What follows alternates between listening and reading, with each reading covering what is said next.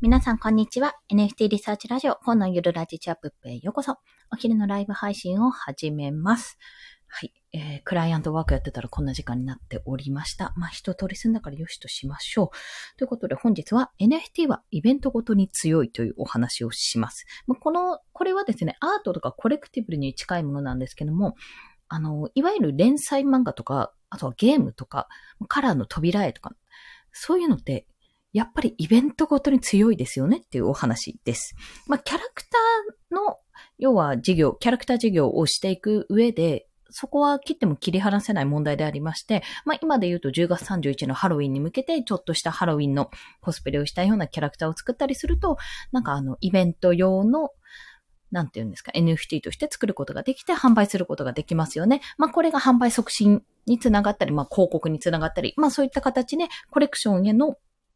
えっと、流動、誘導のような形にはなっていくと思います。でこれは、一重に、まあ、二次なんていうのか、2時、2時、2時ってなんだ、イラストとかの、もう本当に1万円とかそういったこと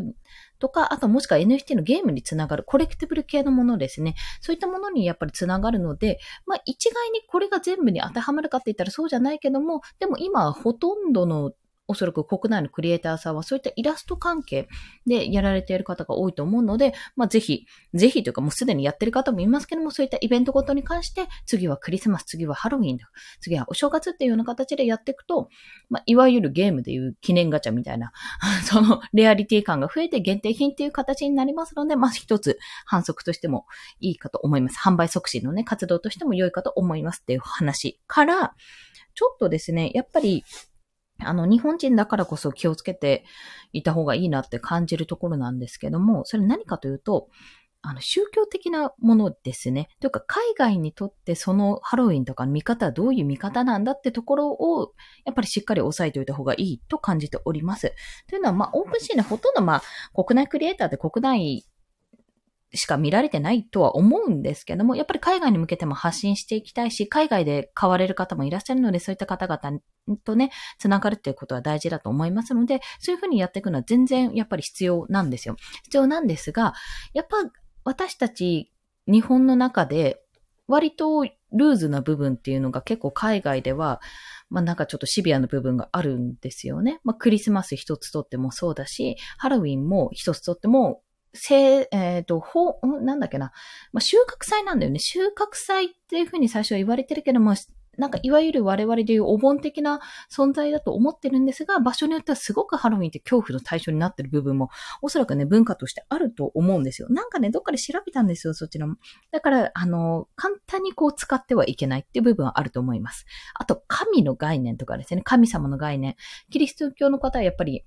一心ですよ。神はキリストのみというところなので、他の神様なんてありえないっていうところももちろん宗教的な意味合いでもあるし、なんかむやみやたりに天使とか悪魔とか書いてると、いや、その概念とかその解釈はおかしいっていう風な話もありますし、まあなんかすごくその辺が難しいところなんですよ。なのでまあ、つかず離れずじゃないですけども、まあ日本はこういう感覚なんだよっていうのを見せると良いんじゃないかなということを思います。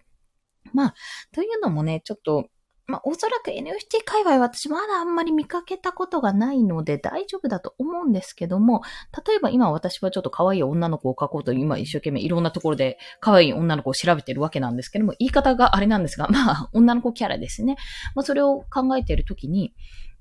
えっ、ー、と、例えば、うんと、女の子じゃないですか、ガール。まあ、未成年なわけですよ。が、まあ、過度に露出した服を着せるとかだと、おそらく自動ポルノにも引っかかるんじゃないかとかね。そういったところをやっぱり敏感になって見ないといけないと感じているわけなんです。あの、まあ、国内もそうなんですけども、本当に日本はね、そういった意味ではゆるゆるなんですよ、その辺が。だからこそ、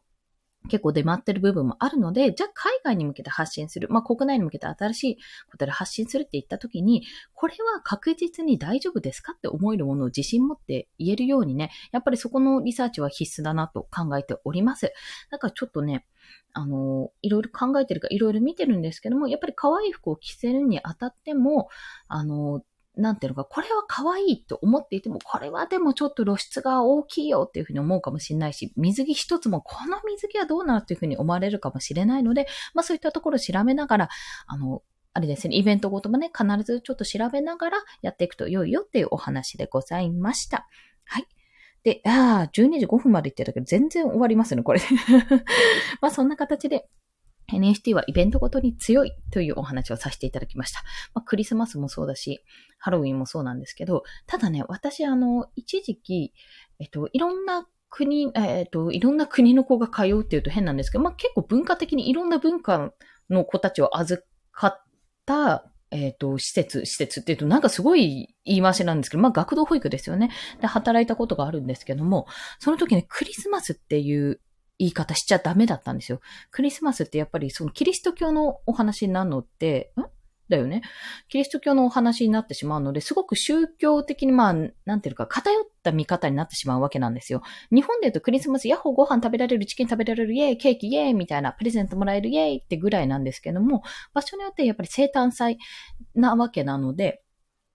基本的に、あれですよね。まあ、その、とある一つの宗教に対して崇拝じゃないけど、まあそっちに偏ってるという風な見方をされてしまうんです。なんかね、ホワイトパーティーとか、そんな風な言い方をしてました。冬の、